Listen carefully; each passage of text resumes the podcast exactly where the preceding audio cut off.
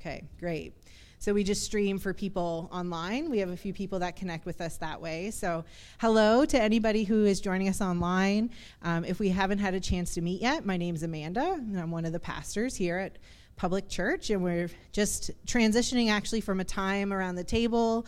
We've eaten together, we've been in the Word together, and now um, I'm just going to share uh, what the Lord has placed on my heart for us this week, and then we'll sing a couple of songs later on to, to finish up our time of worship. If you're in Boston and joining us online, we'd love to have you come in person. We'd love to meet you. And uh, yeah, we're just excited about all that God's doing in our community. And um, yeah, we would love to see more and more people say yes to relationship with Jesus and just get connected and discipleship is so important to us. It's the core of everything that we're doing here. Um, and of course, we can disciple through sermons and online, but you know, nothing beats one-on-one or you know small group discipleship. So that's always our goal: is to meet people and get connected in and help one another follow Jesus. Because in our world, it's not easy. I always say Christianity is simple, but we're the ones who complicate it right? Like we bring our stuff into this relationship and and can make it hard when it really isn't. Um, but i was thinking this week about my salvation my the time that i first said yes to relationship with jesus. Um, i was working at toys r us at the time and my friend katie had rededicated her life quite recently to god and i had known there was a god. I believed there was a god but I didn't realize I could have relationship with God. So we were sitting in the break room one day and she said, "Amanda, do you believe that Jesus is Lord?" Or I don't know exactly how she said it, but it was something like that. And I was like, "Oh yeah, you know, that's what I've been taught, you know, all my life." And she said, "Well, do you believe he died for your sins?" And I was like, "Yeah, I do believe that." And she said, "Well, then don't you think you should live your life for him?" And I was like, well, I guess so. Like, if A plus B equals C, then sure, you know. So um, we just talked about it a little bit more. She prayed for me.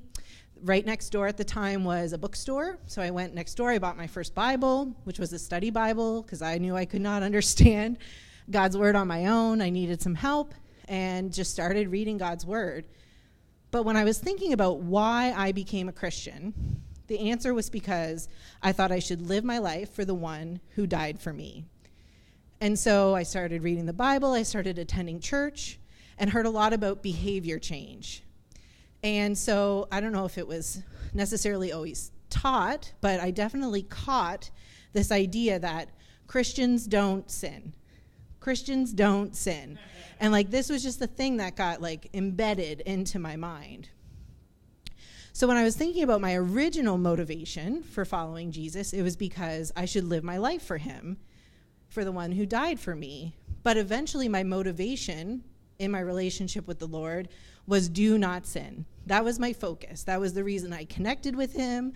That was the reason I read my Bible every day, was because I did not want to sin. So, somewhere along the way, I started following Jesus for that purpose not because I wanted to live for him, but because I wanted to stop sinning.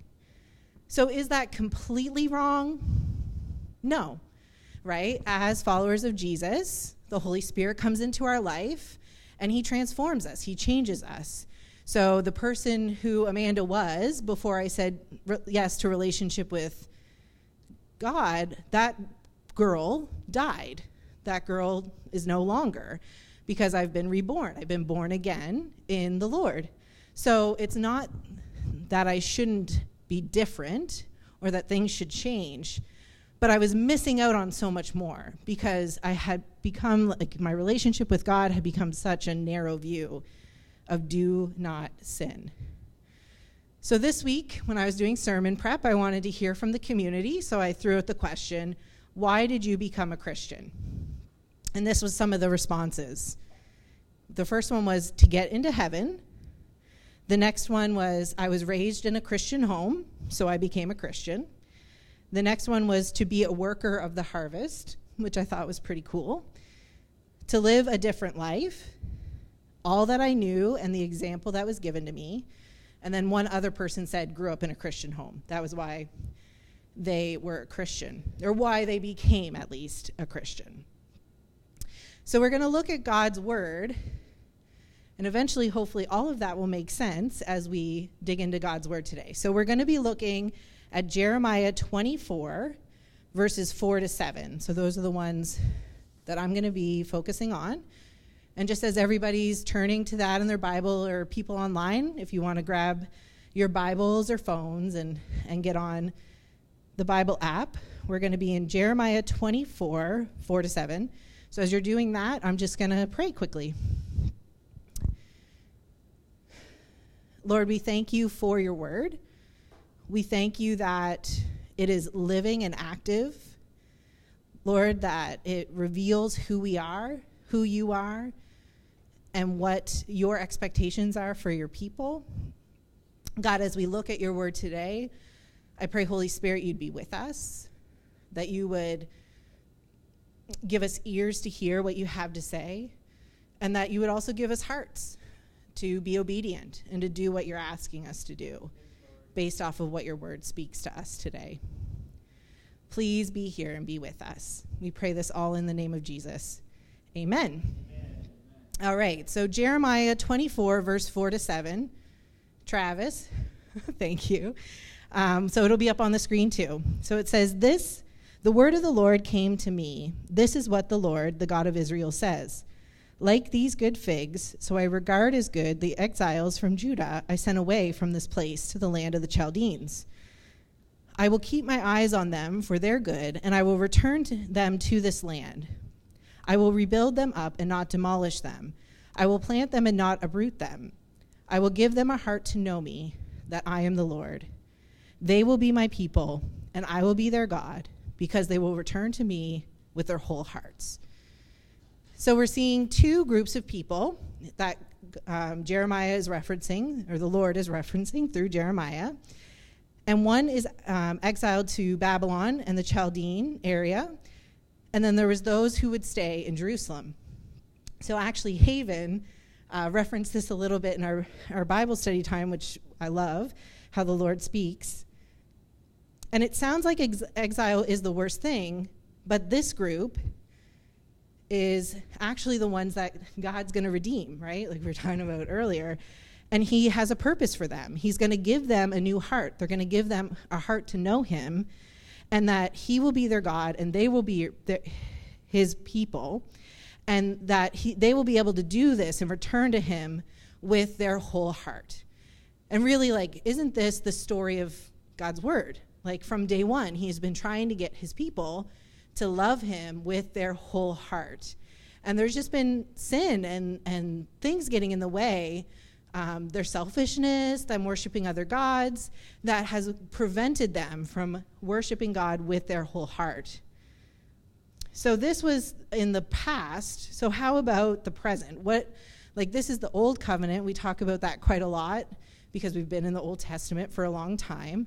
So God has has um, been working to redeem his people. He started with the old covenant, but we are people of the new covenant. We are New Testament believers. So what does it mean for us in the present? So we're going to look at Hebrews 8:10 and 13. And it says, "For this is the covenant that I will make with the house of Israel after those days," says the Lord. "I will put my laws into their minds and write them on their hearts." I will be their God, and they will be my people. And then verse 13 says, By saying he has declared that they that the first is obsolete, and what is obsolete and growing old is about to pass away. So you can see up here when he when he looks at the pass away, and you come over here, the sense behind that in the Greek actually means a destruction event. So there is an event that's going to happen that is going to cause the old covenant, the old law, to pass away, to become obsolete. So just like the answer would be in Sunday school, what do you think that destruction event was? I'm sorry? The floods. Well, yeah, that was a destruction event. God definitely used that um, to bring attention to the people that they were not living the way that he wanted them to. But actually, in this destruction event that I'm thinking of, God was the one who took the punishment. That's a hint. What do you think the destruction event is that's going to pass away the old covenant, bring it obsolete. Jesus on the cross, that's right. So we often think of the cross as what God did, you know, to he tore the veil in two in the holies of holy place in the temple. He made a way for God's people to come in, but like the event of Jesus on the cross destroyed the power of sin and death. It made it obsolete because no longer are we going to die. Like, we're going to physically die one day, but we will be resurrected, right? Just as Jesus was resurrected from the grave, we are resurrected people. And so, through this destruction event of Jesus on the cross, his word tells us that he fulfilled the law, right? So, we see, we talked about this the last time we were together, that actually, as believers, God does not punish us anymore because he put that punishment on Christ, right? So the last time we were together, it talked about how he was going to exile his people to Judah and that they needed to be punished because of their sin. But the thing is, as people in the new covenant, people that are living their lives in Christ, we are not punished anymore because of our sin. You know, we did talk about actions having consequences, and, and we talked about how some of those consequences are good, right? So if we sow a good thing, we reap a good thing. But if we sow a bad thing, we reap a bad thing. That's just natural because that's how God created his world. But we're no longer punished because of our sin, which is just a really beautiful thing. And we're going to look at Revelation 21. And it says, Then I heard a loud voice from the throne Look, God's dwelling is with humanity, and he will live with them. They will be his peoples, and God himself will be with them and will be their God. He will wipe away every tear from their eyes. Death will be no more. Grief, crying, and pain will be no more, because the previous things have passed away. So, what has kind of been the theme of these three verses? Anybody hear like a repeating phrase? Pass away. Pass away, yep. Yep. Anything else? The phrase is, He will be their God, or He says, I will be their God, and they will be my people. So both Hebrews and Revelation talk about the law passing away, but there's a reason for it. But what's interesting, like when we look at Hebrews and Revelation, is that the kingdom of God is here, it is present. We pray, you know, may your kingdom come on earth as it is in heaven. We were taught to pray that way by Jesus in his word. But the, the reality of the kingdom of God is that it's here, but it's like not yet here. you know, do you, you know, do you feel that tension? Like, you know, you see glimpses and you're like, whew, like that's the kingdom of God. But then you see other things and you're like, ugh, that is not of the kingdom of God. And I remember actually when Haven moved here, I was like, there is more of the kingdom of God here because Haven is now in Boston, right? And as more and more people say yes to relationship with Jesus, the kingdom of God expands in the sense that there is now more people here that want God to be their God, and we want to be his people. Like we're making that declaration. And from Jeremiah, Hebrews, and Revelation, that's the consistent thing right? God's trying to tell us something. If this is in the old covenant and is also still being mentioned in the new covenant, this is still very important to God that He is our God and we will be His people. But as we know, sin's gotten in the way, and we know about sin because of the law. So we're going to read Romans 7 7 here. And it says, What should we say then? Is the law sin? Absolutely not. But I would not have known sin if it were not for the law. For example, I would not have known what it is to covet if the law had said, do not covet. So we're actually going to go back a verse and look at Romans 7 6. And it says, But now we have been released from the law, since we have died to what held us, so that we may serve in the newness of the Spirit and not in the old letter of the law. So the thing is, relationship with God has never been about sinning less, right? In any of those statements, did God say, I will be your God so that you will sin less? right? No, it said, You will be, I will be your God, you will be my people. Sin has gotten in the way of us serving him, right? Amen. Like when we are inward focused and selfish and only looking out for number one, we're not thinking about serving anybody else, let alone God, right? The word tells us that in our sin, we are enemies of God. We hate him when we do not have his grace in our life. We want nothing to do with God, but we have died to sin so that we can serve in the spirit. Right? Did you catch that in the So to serve actually means to be dominated by.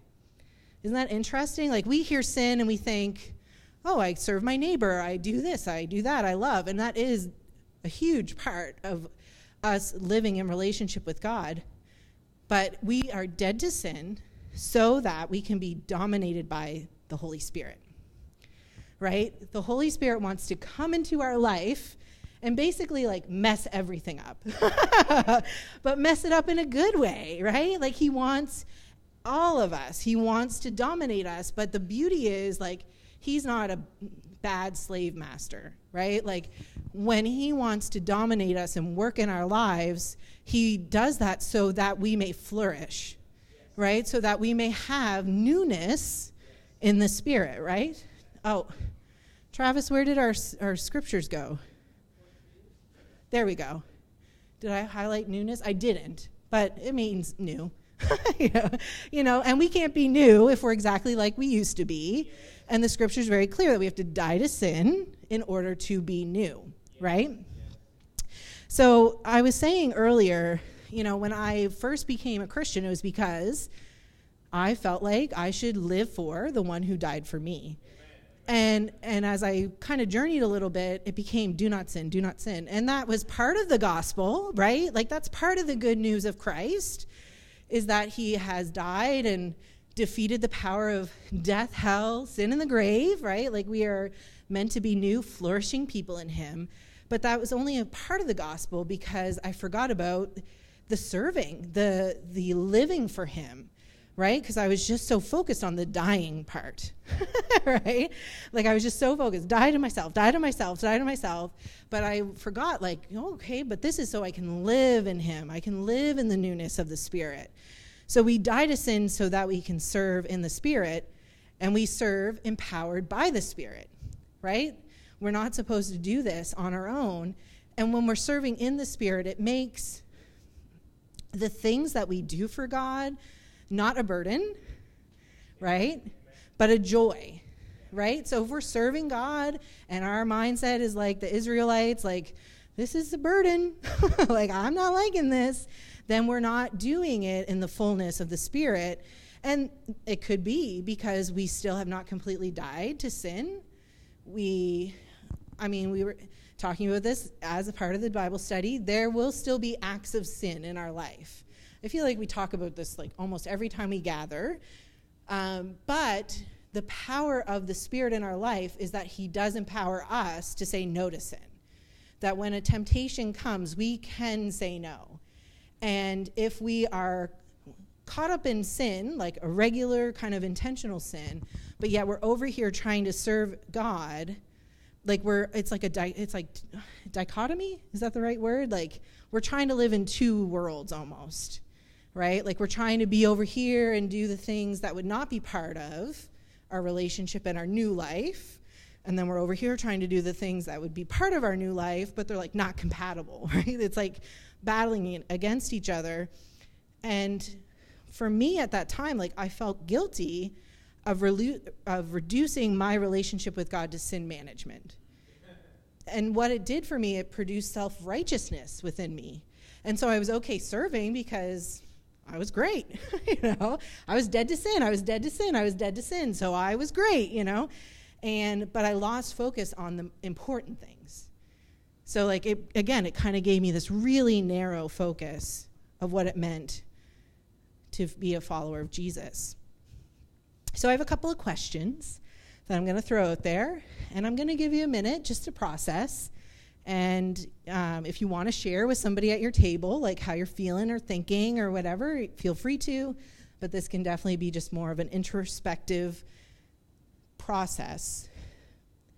but are you serving empowered by the Spirit? And how is it going? Okay, that's one of the questions. We claim Christianity, but we're not serving. I want you to talk to me. and I want to help you discover how God created you to serve Him. Or are you serving but haven't died to sin yet? Does serving Him feel like a burden? All right, so those are my questions. I'll say them one more time. Are you serving empowered by the Spirit? How is it going? Have you claimed Christianity but not serving? Talk to me. Or are you serving but haven't died to sin yet? And does serving Him feel like a burden? So I'm going to be quiet and give you a minute to process.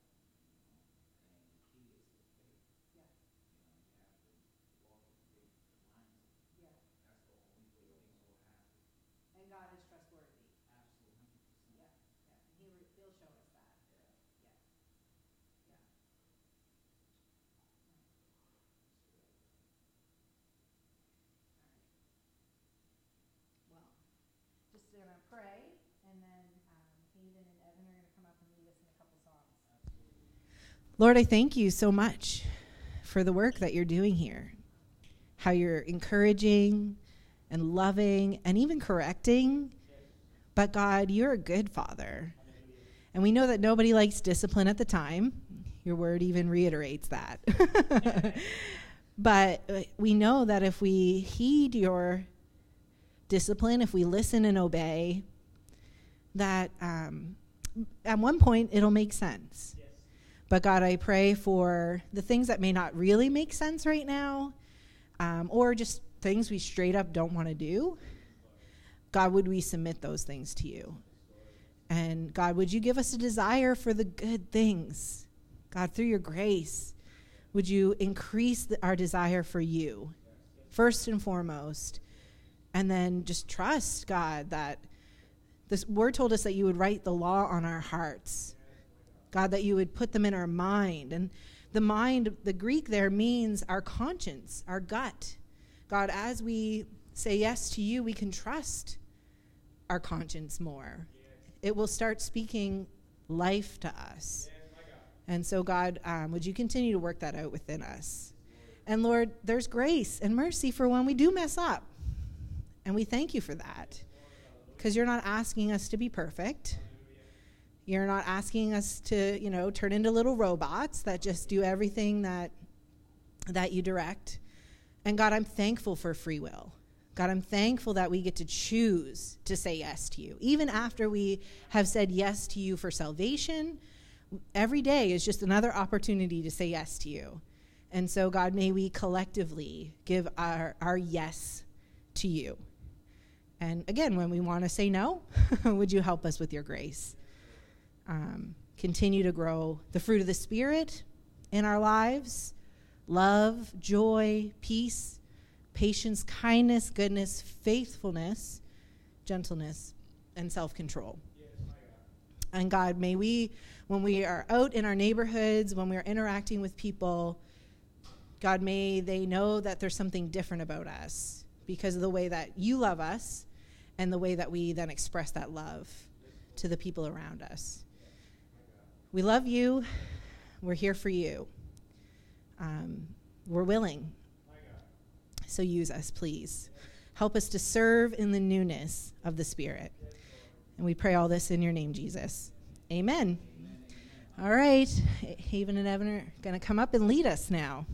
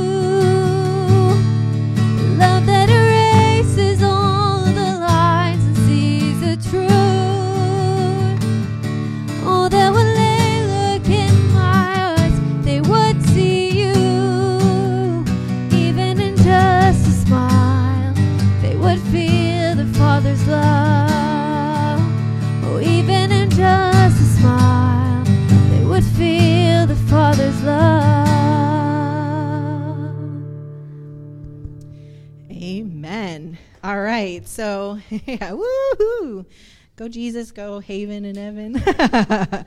All right. So I'm just going to send us off with our benediction. That's in Second Corinthians. It should be up on the screen, right, Trav? Uh oh. I think I'm getting old. So we're going to start in verse 15. Yeah. Okay, perfect. Okay, I can't see that. Sorry. And he died for all so that those who love who live should no longer live for themselves, but for the one who died for them and was raised. From now on then, we do not know anyone from a worldly perspective. Even if we have known Christ from a worldly perspective, yet, yet now we no longer know him in this way.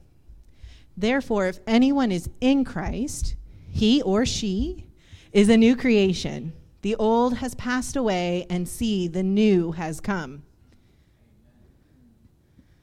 Everything is from God, who has reconciled us to himself through Christ and has given us the ministry of reconciliation. That is, in Christ, God was reconciling the world to himself, not counting their trespasses against them. See, it's not just about sin management, you know.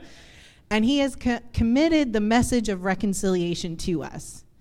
Therefore, we are ambassadors for Christ. Since God is making his appeal through us, we plead on Christ's behalf be reconciled to God.